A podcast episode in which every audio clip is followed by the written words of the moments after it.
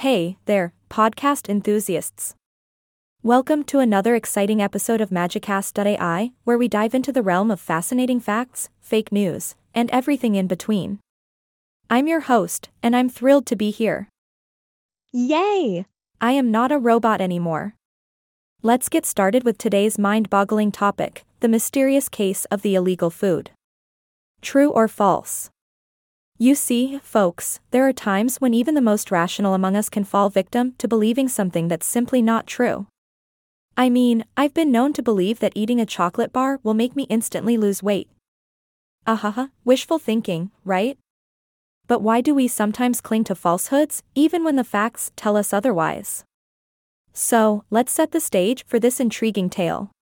There's been a recent buzz about illegal food circulating around the internet. I know, it sounds like something straight out of a bizarre sci fi movie. But hey, stranger things have happened in the world, haven't they? Now, the notion of illegal food may raise a few eyebrows. After all, food is something we all need to survive. But stay with me here, because we're diving deep into the land of make believe today. Imagine a world where certain foods are deemed so dangerous, so scandalous, that they've been banned from our plates. Scary, right?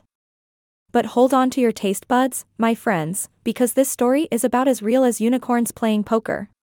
It's purely fake, a product of some creative minds and perhaps a pinch of mischief. Yet, even with a wink and a nod, many people have fallen into the trap of believing this culinary conspiracy. We humans have a tendency to be drawn towards sensationalism, the bizarre, and the extraordinary. It's like we have this inherent need to be part of a thrilling narrative. And let's admit it, the idea of indulging in forbidden fruit, or in this case, forbidden food, can be strangely enticing. It's a tantalizing mix of curiosity and rebellion. Now, let's take a moment to dissect why we often find ourselves caught up in these falsehoods. Confirmation bias, my dear listeners, is the culprit here. It's a psychological phenomenon where we seek out information that confirms our pre existing beliefs, and we tend to ignore anything that challenges those beliefs.